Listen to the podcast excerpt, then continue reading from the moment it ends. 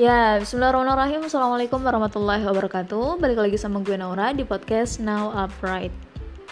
Oke, kali ini kita akan membahas tentang salah satu yang sebenarnya dari beberapa waktu lalu uh, cukup uh, membuat gue pribadi bingung ya. Uh, Dan gue berusaha untuk menalar ini pelan-pelan. Gue juga udah ikut beberapa kajian tentang hal terkait Tapi di sesi tanya jawab gue belum dapat kesempatan untuk mendapatkan jawaban dari para pakar-pakar yang jadi narasumber di sana gitu. Ada yang karena kendala teknis, ada yang karena uh, apa waktunya habis dan lain sebagainya. Pokoknya intinya tuh kayaknya memang Allah tuh mengarahkan gue buat nyari ini sendiri gitu. Jadi uh, masih tentang pejuang kesetaraan di mana mereka ini kemarin kan menawarkan suatu ide atau gagasan tentang uh, sexual consent ya untuk melawan yang namanya kezoliman patriarki gitu katanya kan. Nah, sexual consent ini kan sempat kita bahas kemarin ya di dua podcast kemarin itu gue sampaikan kenapa gue itu gemes banget sama yang namanya uh, ide tentang sexual consent ini gitu. Gue nggak akan bahas tentang sexual consent lagi, tapi lebih ke arah kenapa mereka mengeluarkan uh, statement tentang sexual consent ini salah satu alasan apalagi yang digunakan sama dosen UI waktu itu ya adalah agama itu selalu menjadikan yang namanya bahasan tentang pendidikan seks atau sex education itu ya seperti yang mereka tawarkan, seperti yang mereka gambarkan adalah sesuatu yang tabu, sesuatu yang tidak pantas dibahas. Sehingga mereka itu tidak hanya menyerang melalui uh, literasi-literasi bahkan sudah masuk ke kampus dan bahkan banyak banget kajian-kajian tentang uh, terang-terangan tentang membahas uh, membahas tentang masturbasi, onani uh, dan lain sebagainya gitu. Dengan apa flyer-flyer ya maksudnya dengan apa ya gambar-gambar yang istilahnya menurut gue sih secara norma itu kurang bagus ya maksudnya kalau dipublish dan lain sebagainya karena terlalu vulgar tapi balik lagi gitu ya gue jadi mempertanyakan juga gitu kenapa kok bisa sih ya gitu. Maksudnya mereka itu sampai uh, artinya ada ada sampai mengeluarkan statement itu gitu loh. Sampai mengeluarkan uh, alasan kekesalan mereka secara halus ya dan uh, melandaskan kekesalan mereka itu karena uh, ya di agama tuh apa-apa dibilang tabu, apa-apa dibilang tabu gitu. Gue jadi mempertanyakan sendiri gitu tentang si konsep tabu ini dalam Islam seperti apa gitu. Terus apa sih batasan-batasannya gitu sampai sesuatu itu bisa dibilang tabu atau enggak gitu dibahas maupun dilakukan gitu kan kadang juga kita tuh di keseharian juga sering ya selain apa di luar di luar konteks uh, apa di luar konteks sex education dan lain sebagainya itu kita juga sering gitu menemukan yang namanya tabu gitu. Gue jadi mempertanyakan ini dan akhirnya gue tuh berusaha untuk uh, mencari sedikit dari referensi dan sedikit ilmu yang uh, Allah kasih ya tentang si tabu ini. Jadi tabu ini kan uh, apa ya kalau dari hasil dari salah satu jurnal yang gue baca itu adalah uh, larangan ya secara bahasa itu uh, larangan gitu. Larangan yang disepakati.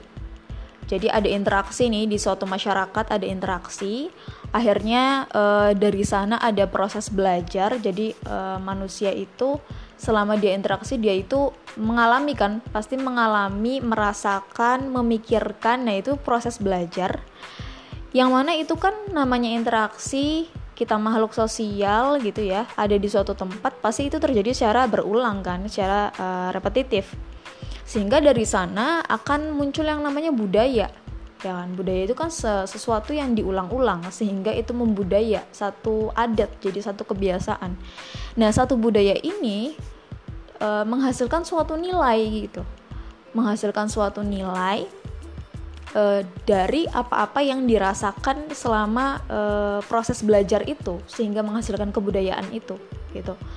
Jadi ketika misal uh, oh ternyata uh, kalau misal kita itu duduk di depan pintu gitu ya di depan pintu atau ya di depan pintu rumah lah atau pintu kamar orang tua lu gitu lu duduk-duduk di situ ternyata itu mengganggu uh, in case uh, apa itu mengganggu aktivitas orang tua lu bolak-balik ke kamar atau dapur gitu.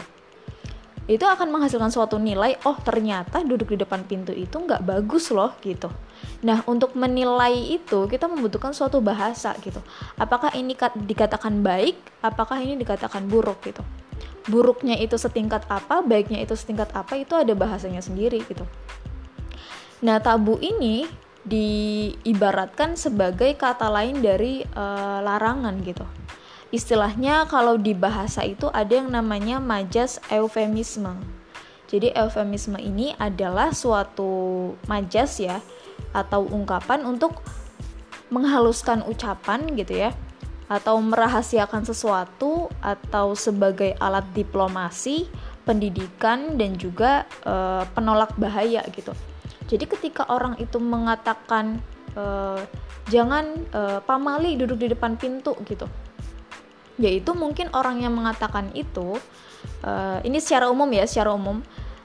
Mungkin orang yang mengatakan itu merasakan uh, misal dari ibunya ya merasakan ada satu keganjalan atau sesuatu yang harus dikoreksi gitu dari yang dilakukan anaknya karena dia merasa terganggu atas itu gitu. Tadi mungkin itu bisa termasuk ke uh, menolak bahaya ya bahaya dari kesandung bahaya dari marah gitu ya. Atau uh, dalam rangka juga menghaluskan sekaligus menghaluskan ucapan tadi gitu. Dia ingin melarang tapi uh, dalam artian dia nggak yang uh, apa memberikan memberikan alasan eh memberikan perintah secara langsung gitu. Kayak uh, apa sekedar jangan duduk di depan pintu gitu tapi nggak dijelaskan orang-orang uh, orang dulu tuh nggak nggak terbiasa untuk menjelaskan uh, kenapanya faktor why-nya gitu. Jadi uh, katakanlah tabu itu di sini uh, dalam kultur masyarakat Indonesia itu lebih kepada nggak rasional bisa juga rasional gitu jadi ketika uh, apa padahal dia bisa menjelaskan gitu sebenarnya dia bisa menjelaskan kenapa sih gitu. Kenapa sih eh, nggak uh, boleh duduk di depan pintu itu gitu. Dengan menjelaskan yang dia rasakan. Tapi si tabu ini kata-kata tabu ini berbagai ungkapan yang uh, pamali tabu dan lain sebagainya itu di apa diungkapkan ya dalam apa sebagai bentuk dari majas eufemisme itu tadi untuk memperhalus ucapan gitu Nah, kalau cara kerja dari si tabu ini sendiri ya, ini tuh uh, berdasarkan bagannya Sigmund Freud, Douglas, Fraser gitu ya. Uh, tabu ini sistem kerjanya gini. Jadi ada sebab, sebab ini tuh bisa berupa perkataan, bisa berupa perbuatan gitu ya. Kemudian uh, perkataan dan perbuatan ini tuh bisa rasional, bisa irasional. Jadi misal uh, yang rasional oh ya lu duduk di apa depan pintu bisa bikin orang kesandung. It means rasional dong ya gitu. Tapi misal lu keluar malam-malam nanti digondol setan.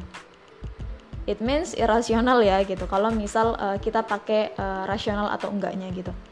Nah akibatnya gitu ya tadi sebabnya akibatnya nih ada tulah ada tuah gitu. Tulah ini sesuatu yang kaitannya itu dengan kesialan gitu ya dengan punishment ataupun yang tua e, sesuatu yang membanggakan sesuatu yang sifatnya itu reward gitu. Nah si akibatnya ini bisa mitos bisa fakta gitu ya.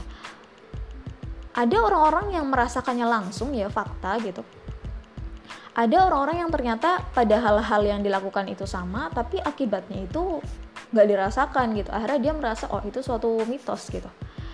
Nah uh, apa? Dan ketika uh, si kalau kata ini ya, ini masih bagiannya Sigmund Freud, Douglas, dan Fraser ini ya, dan beberapa tokoh lain itu mengatakan bahwasanya ketika si apa, ketika si aturan ini ya, ketika si apa si nilai atau norma yang dihasilkan dari interaksi dan kebudayaan itu tadi tidak dipatuhi gitu ya, istilahnya ada tabu kan, ada tabu ini kan larangan, ada perintah, ada larangan gitu. Ketika itu tidak dilakukan atau tidak dipatuhi gitu ya, akan ada sesuatu yang istilahnya nggak serak pasti. di masyarakat itu entah terjadi ketidakteraturan atau ambiguitas dalam persoalan istilah gitu ya penggunaan istilah atau uh, anomali gitu atau akan terasa aneh gitu di masyarakat gitu. Ketika uh, si ketika ada beberapa masyarakat yang tidak menjalankan si norma ini katakanlah gitu. Gitu ya jadi tadi dari proses kebudayaan itu akan menghasilkan nilai nilai itu interpretasinya uh, melalui bahasa bahasa dilanjutkan uh, lagi dengan norma gitu ya. Jadi uh, setelah kita punya bahasanya sebagai bentuk karya manusia atau hasil dari interaksi kebudayaan diangkatnya menjadi norma yang akhirnya jadi patokan buat masyarakat dalam berperilaku gitu kan. Gitu. Jadi perilaku manusia ini kan mau nggak mau landasannya adalah norma gitu kan ya. Kalau kita ngomongin si dari si tabu ini Nah, kalau misal kita itu lihat ya beberapa hal lain, misal tadi kita balik lagi ke kasusnya yang kita nggak boleh. Sering sih orang tua gue juga pas kecil tuh sering bilang jangan suka duduk di dalam eh di dalam di deket pintu gitu. Kayak nongkrong gitu loh. Nah ternyata gitu ya dalam pandangan Islam sendiri ya si tabu ini tabu-tabu ini larangan yang udah ya sebagian besar di masyarakat Indonesia udah sering lah diomongin sama orang tua gitu ya. Dari mulut ke mulut walaupun ternyata memang ada hadisnya loh gitu. Soal pamali duduk di muka pintu itu di di apa depan pintu itu ya istilahnya. Ada hadisnya nih ternyata dari mutafakun alaih gitu. Jauhkanlah dirimu dari duduk-duduk di jalan gitu ya. Ketika Rasulullah melihat ya ada sekumpulan uh, sahabat gitu ya duduk-duduk gitu nongkrong gitu ngobrol-ngobrol gitu. Terus kata mereka kami hanya berbincang ya Rasulullah gitu. Tapi kata Rasulullah jika kamu menolak nasihatku untuk tidak duduk di situ gitu maka e, penuhilah haknya gitu. Maksudnya penuhilah hak orang-orang yang akan melewati pintu itu gitu. Terus si sahabat Rasulullah ini nanya apa haknya wahai Rasulullah? gitu.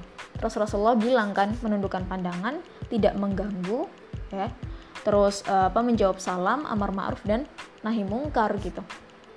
Ternyata ada hadisnya men gitu. Terus misal di kasus lain eh, nggak uh, boleh bersiul misal gitu ya. Ternyata gitu ya dari al qurtubi ya uh, dikutip sama al qurtubi dari ibnu abbas bahwasanya ketika itu uh, apa Rasulullah itu menggambarkan orang-orang yang bersiul itu adalah ketika orang-orang Quraisy ya pada masa jahiliyah itu bersiul ya punya kebiasaan bersiul terus apa tepuk tangan gitu kalau nggak salah sambil tawaf di Masjidil Haram gitu. Jadi itu mengikuti kebiasaannya uh, kafir Quraisy pada masa jahiliyah waktu itu gitu. Terus misal lagi nih misal lagi. Jangan makan atau menerima dengan tangan kiri. Jadi harus pakai tangan kanan gitu ya kecuali misal tangan kanan lu kotor gitu. Ternyata ada hadisnya lagi gitu. Hadis riwayat muslim nih. Jika seseorang hendaknya makan dan minum uh, dengan tangan kanan gitu ya karena setan itu makan dengan kebalikannya makan dan minum dengan kebalikannya dengan tangan kiri gitu. Artinya uh, apa ketika perintah kemudian karena itu kan artinya sesuatu yang uh, menjadikan alasan ya. Atau bisa jadi kontradiktif maksudnya berkebalikan gitu kontra gitu alasannya itu kontra sebelum kata karena itu tadi ada kalimat uh, yang istilahnya berlawanan sama setelah kata karena gitu kan.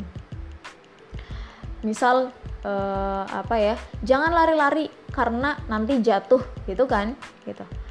Nah uh, apa kemudian misalnya contohnya lagi nih yang lagi viral kan kemarin tuh ada kata anjay gitu ya yang sempat kita bahas juga.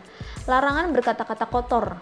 Nah ternyata gitu ya itu kan udah menjadi apa ya satu budaya tersendiri ya. Maksudnya kebebasan itu ya semenjak ada freedom of, of speech. Itu kan kayak uh, semua kata itu keluar. Bahkan uh, banyak kata-kata yang istilahnya awalnya itu nggak tahu dari mana gitu kemudian diserap dan masuk KBBI sekarang kan. Karena KBBI kan kalau nggak salah updateannya itu tambah cepat sekarang. Tambah perbaharu pembaharuannya tambah cepat gitu. Kata Uday Van Lanin ya Nah, ternyata di larangan berkata-kata kotor ini ada juga hadisnya. Hendaklah berkata baik atau diam seperti yang ini udah udah sempat dibahas ya di podcast yang sebelumnya. Itu hadis mutafakun alaihi. Jadi uh, apa? Ternyata gitu ya. Sistem atau bukan sistem konsepsi tabu ini dalam pendidikan Islam itu sendiri ternyata justru nilai baik dan buruk itu jelas sekali gitu jadi mendasarkan kembali kepada apa yang Allah mau. Jadi kepada apa yang dikatakan di Al-Quran dan As-Sunnah gitu. Jadi kebaikan dan keburukan itu jelas hitam dan putihnya itu seperti apa jelas gitu. Artinya kan ketika hukum itu kembali kepada sesuatu yang tetap gitu ya kembali kepada sesuatu yang tidak bisa dirubah-rubah maka eh, akan terjadi satu apa ya satu keseimbangan. Katakanlah gini misal eh, manusia itu kan eh, makhluk eh, tiga dimensi ya sebagai makhluk tiga dimensi maksudnya makhluk tiga dimensi ini bayangkan manusia itu seperti segitiga sama sisi segitiga sama sisi ini eh, masing-masing sudutnya itu adalah akal, jasad, dan hati ya. Balik lagi nih ke marifatul insan nih. Nah, si jasad dan hati ini kan dimiliki sama semua makhluk kan. Hati ini dengan insting lah katakanlah gitu. Tanaman pun punya insting gitu. Hewan pun punya jasad. Hewan pun sama punya insting gitu ya. Tapi yang punya akal ini hanya manusia gitu. Jadi manusia ini e, diberikan satu kelebihan ya sebagai khalifah fil ard itu dengan kemuliaan akalnya gitu. Dengan kelebihannya berupa akal gitu. Nah, e, dari kemuliaan ini gitu ya, digambarkan juga e, apa di kisahnya Adam alaihissalam gitu ya, Nabi Adam alaihissalam gitu tentang e, tabu yang pertama gitu ya adalah pohon khuldi. Larangan yang pertama turun kepada umat manusia adalah pohon khuldi. Gitu kan? Allah kan bilang jangan didekati gitu. Artinya ketika ketika Nabi Adam tergoda oleh setan untuk mendekati pohon khuldi itu artinya mendekati tabu ya kan? Atau istilahnya katakanlah bahasa gaulnya itu lu jangan deketin uh, pohon ini ya gitu. Pamali lu gitu. Ntar gue turunin ke bumi loh gitu. Katakanlah gitu ya bahasanya gitu bahasa kitanya gitu. Nah dari sini gitu ya Allah tuh uh, mengisyaratkan gitu ya, mengisyaratkan atau menyiratkan kepada uh, Nabi Adam ini bahwasanya ada dua konsekuensi ketika kita uh, menjadi hamba gitu ya. Atau melakukan sesuatu yang ada efek loh ternyata dari sesuatu yang ini loh yang baik dan ini loh yang buruk gitu. Ketika kita melakukan sesuatu yang baik atau sesuatu yang diperintahkan gitu ya kita akan mendapatkan satu hal yang namanya reward gitu. Reward ini berupa tetap di surga gitu. Pun ketika kita uh, ketika Nabi Adam waktu itu ternyata mendekati pohon khuldi dan akhirnya turun ke bumi, itu adalah bentuk punishment dari Allah Subhanahu wa taala gitu atau hukuman gitu. Atau lebih jauhnya lagi, misal di Quran-Quran itu lawannya surga itu ya neraka gitu ya. Nah, dari sini juga gitu kita balik lagi ke konsep akal itu tadi ya Tadi kita ilustrasi sedikit ya dari uh, tabu yang pertama dalam kehidupan manusia. Dari konsep akal ini kan akal ini adalah kemuliaan, satu kemuliaan yang Allah berikan kepada manusia sebagai satu-satunya makhluk yang istilahnya ya paling mulia gitu dengan akalnya gitu. Nah tapi kemuliaan ini nggak akan jadi mulia kalau nggak ada yang namanya interaksi pendidikan gitu. Tergantung lagi nih mulianya dari dari interaksi pendidikannya seperti apa gitu.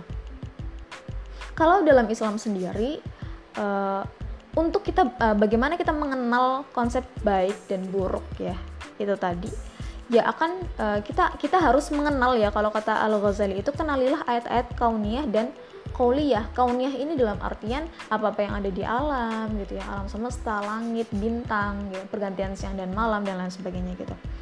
Nah dari sana gitu ya kita tuh akan lebih berkembang gitu. Semakin mengenal hakikat kita sebagai manusia yang butuh ternyata menjadi hamba gitu. Karena kita uh, tahu kita itu butuh tidur butuh makan gitu ya. Uh, butuh oksigen dan lain sebagainya. Kita menyadari kekurangan kita ketika kita melihat sesuatu yang ada di luar diri kita gitu. Dan apa-apa yang telah Allah tuliskan dalam uh, istilahnya kalamullah gitu ya dalam Al-Qur'an gitu. Dari sana gitu ya dari pengamatan dari uh, apa dari dari yang manusia amati baik dari kuliah dan ayat-ayat kauniyah nanti akan akan ada akan muncul pemahaman dari si akal itu bahwasanya oh ada loh harmonisasi antar alam gitu kalau misal semua uh, istilahnya semua elemen di dunia ini uh, memiliki Tuhannya misal ada dewa langit dewa gunung dan lain sebagainya ketika dewa yang satu tidak sinkron dengan dewa yang lain akan jadi apa dunia ini gitu ya? Sehari mungkin akan ada gempa akan ada tsunami akan ada tornado dan lain sebagainya gitu. Tapi dari keharmonisan ini pasti ada satu satu zat yang maha besar yang mengatur harmonisasi ini semua gitu. Jadi muncul adanya apa fisik itu pasti ada yang metafisik gitu. Baik ada yang buruk gitu. Najis ada yang suci ya. Kayak yang misal diceritakan di An-Nahl ayat 66 tuh. Nusqiyakum mimma fi butunihi fi butunihim min baini farthi wa damil labana. Kan? Bahwasanya Allah itu telah menciptakan dalam perutnya si sapi itu ya uh, susu itu ya. Sejumlah susu yang terletak di antara kotoran dan uh, darah gitu. Di situ diisyaratkan bahwasanya si kotoran dan darah ini adalah sesuatu yang najis dan susu ini adalah sesuatu yang suci gitu. Istilahnya dalam tubuh manusia aja ada keharmonisan itu gitu. Ada dua sifat yang berlawanan itu sehingga akan terjadi satu uh, satu pola yang yang membentuk harmoni alam semesta gitu. Sehingga alam semesta ini bisa berjalan sebagaimana mestinya. Keseimbangan itu prinsip tawazun itu yang ditekankan di sini gitu. Nah bahkan ya uh, katanya Levi Strauss gitu uh, teman-temannya ini nih masih segeng sama Sigmund Freud dan kawan-kawan itu. Katanya cerita masa lalu ya katakanlah si roh ya secara dialektikal itu melahirkan oposisi biner gitu. Jadi ya tadi akan ada konsepsi di pikiran kita ya di akal kita ketika kita telah apa mengalami interaksi pendidikan itu oh ada yang namanya langit. Langit itu pasangannya bumi air itu pasangannya api kiri itu pasangannya kanan dan kaya itu pasangannya miskin dan lain sebagainya gitu. Akan ada apa ya pencocokan soal itu gitu itu dari segi uh, Islamnya. Kita sedikit merembet ke faktor-faktor psikologi ya. Di mana si tabu ini sendiri uh, cocok ya. Istilahnya cocok uh, dalam artian gini. Kita memandang manusia itu uh, katakanlah uh, dari konsep tabu ini ya. Dan dari apa yang di tadi telah uh, gue paparkan. Bahwasanya manusia ini uh, terbentuk bukan karena faktor genetik gitu. Tapi karena respon yang diulang-ulang gitu ya dalam menghadapi suatu hal. Jadi gak peduli lu tuh uh, apa lu tuh misal punya penyakit bawaan atau lu tuh uh, ya faktor-faktor genetik lah gitu sehingga misal orang tua lu introvert banget terus terus anaknya tuh tiba-tiba ekstrovert dan lain sebagainya gitu. Atau misal kebalikan atau misal bisa jadi uh, apa ya akan ada kemungkinan-kemungkinan untuk uh, setiap generasi itu berlawanan katakanlah gitu. Nah manusia ini sendiri ya kalau menurut teori behavioristik itu uh, terbentuk karena respon yang diulang-ulang gitu. Jadi hubungannya itu antara stimulus sama respon gitu. Nah stimulusnya ini bukan faktor genetik tapi dari tadi dari yang interaksi pendidikan itu tadi gitu. Di mana manusia itu menghadapi satu keadaan dan itu diulang-ulang gitu sehingga itu menjadi sikap atau kebiasaan gitu di dalam diri dia sehingga itu jadi mungkin katakanlah karakter gitu ya. Itu jadi sikap gitu ya responnya itu akan menimbulkan satu sikap gitu. Dan itu jadi uh, inisial katakanlah oh uh, Naurah ini pendiam katakanlah gitu. Atau si A ini pemarah. Atau si B ini jadi labeling. Nah ini menarik nih. Buat labeling ini nanti kita bahas di uh, podcast selanjutnya insyaallah. Doain semoga gue masih ada umur ya. Gitu. Nah si teori behavioristik ini sesuai juga sama teori tabula rasa bahwasanya manusia itu lahir ke dunia itu seperti kertas yang putih bersih gitu ya nah maka tabu atau larangan ini kalau misal eh, orang-orang uh, yang tradisional itu menganggap itu sebagai tradisi leluhur kalau orang-orang yang moderat nih akan lebih menganggap bahwasanya oh tabu ini adalah hasil dari uh, agama samawi itu sendiri gitu. Hasil dari apa-apa yang diturunkan Allah. Tabu itu adalah bagian dari uh, apa-apa yang bersandar sama apa yang Allah suka dan Allah nggak suka gitu agama Samu ini hanya Islam ya gitu. Gue balik lagi nih menyampaikan bahwasanya agama Samu itu hanya Islam gitu ya. Ketika uh, Allah itu menurunkan agama-agama Nasrani dan Yahudi ketika Allah itu mengatakan in uh, apa pokoknya agama di sisi Allah itu yang baik adalah inna dina indallahil Islam ya ketika mengatakan Islam itu ya artinya yang ketika apa ketika ketika Allah menurunkan uh, apa agama Nasrani dan Yahudi itu ya artinya Islam gitu. Itu agama Islam sebenarnya gitu. Hanya disempurnakan di akhir gitu.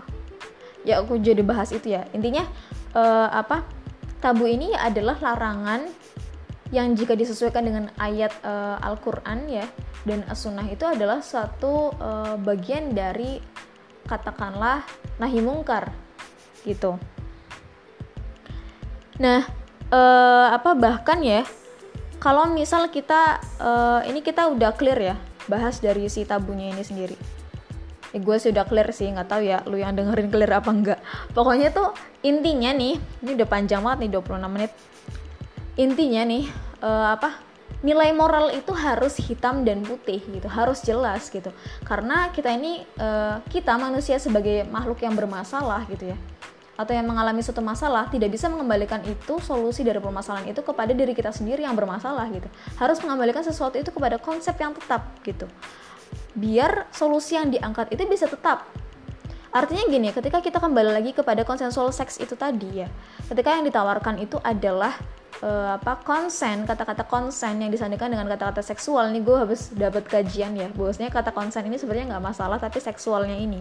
Dan di di ranah apa gitu ya halal atau tidak dan lain sebagainya. Itu kan dalam perspektif Islam ya katakanlah gitu. Tapi kan balik lagi memang ini datangnya dari uh, Barat ya Nah, bahwasanya si konsen ini sendiri atau kata-kata seksual ini atau padu padanan dari kata seksual konsen ini sendiri adalah sesuatu yang akhirnya menimbulkan apa ya, pergulatan. Akhirnya menimbulkan satu miskonsepsi tentang uh, apa itu kebebasan, apa itu kemerdekaan gitu ya bagi perempuan gitu bahkan uh, apa ya ini tidak hanya terjadi di apa di kalangan umum ya bahkan di internal mereka sendiri ternyata juga masih masih ada kebingungan gitu. Masih ada perbedaan antara feminis yang radikal sama feminis yang muslimah feminis dan lain sebagainya. Itu masih ada pertentangan soal sexual consent ini. Tapi uh, di sisi lain kita inget lah kita kita ingat lagi nih tentang bagan yang tadi gue bilang tuh dari Sigmund Freud dan teman-temannya itu bahwasanya ketika si sistem tabu ini atau nilai dan norma ini dilanggar akan terjadi satu keane keanehan. Akan terjadi satu uh, apa semacam ada rasa ambiguitas anomali terus apa ketidakteraturan dan lain sebagainya itu itu mengindikasikan bahwasanya memang nilai ini memang sesuatu yang baru tapi ketika itu menyentil yang namanya norma, yang namanya nilai dalam masyarakat, yaitu memang melanggar, katakanlah melanggar gitu. Gitu. Nah, uh, terus apa? Udah banyak gitu ya. Apa apa yang apa yang hubungannya si tabu ini sama uh, apa? Gimana pandangan-pandangan uh, Islam ya soal uh, sexual consent atau sex education uh, istilahnya katakanlah dalam Islam ya apakah tabu atau tidak batasannya seperti apa gitu ya ketika Allah tuh sudah bilang dalam beberapa ayat ya gue bukan ahli tafsir tapi uh, ini hasil observasi gue aja ya. Maksudnya banyak banget kok ayat-ayat yang mengatakan tentang uh, menjelaskan kata si zina itu. Wala taqrabu zina kan di Al-Isra ayat 32 az-zanatu waz-zani fajlidu kullu wahidin minhum jaldah di An-Nur ayat 2 ya.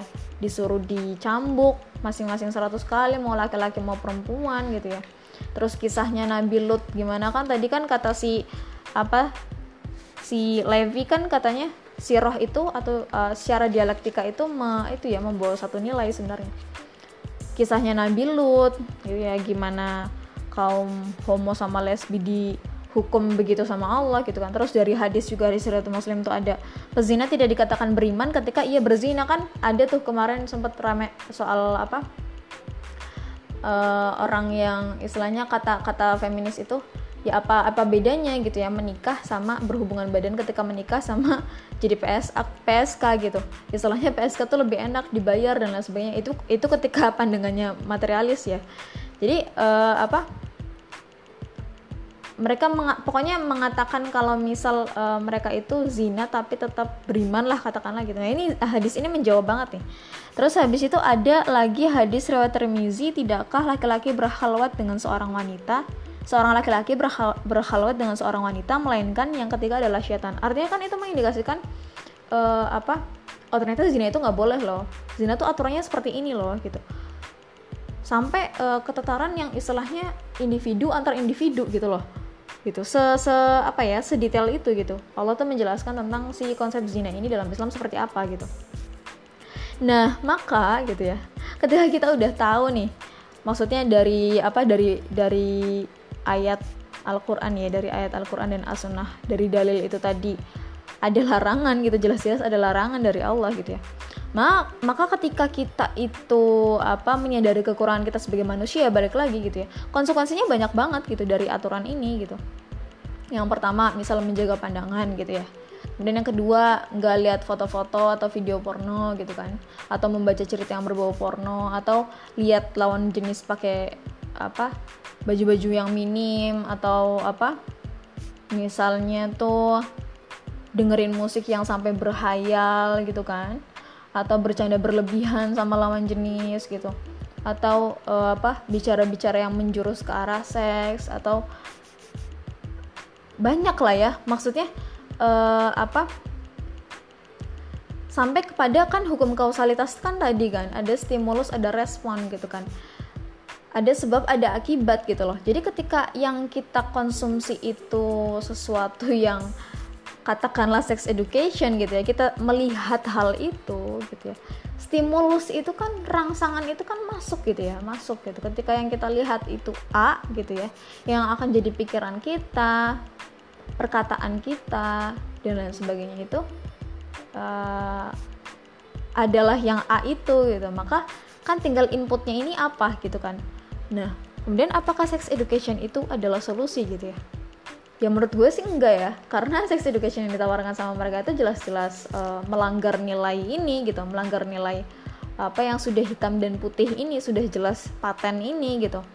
Istilahnya balik lagi gitu adanya moral itu ya agama itu ya ada sebelum moral gitu. Ketika lo melawan satu sistem yang istilahnya sudah uh, menjadi menjadi bahkan menjadi alasan adanya lu ke dunia gitu ya ya itu nggak tahu ya itu suatu kesia-siaan atau gimana gitu. Cuma menurut gue sih itu useless aja sih gitu. Karena udah jelas banget gitu uh, konsekuensi dari nilai moral itu dari apalagi eh konsekuensi dari nilai moral agama itu melahirkan konsekuensi nilai moral nilai moral itu menghasilkan konsep baik dan buruk yang dilandaskan pada Al-Quran dan Sunnah. Ketika Al-Quran dan Sunnah mengatakan jangan dekati zina ya konsekuensinya banyak gitu.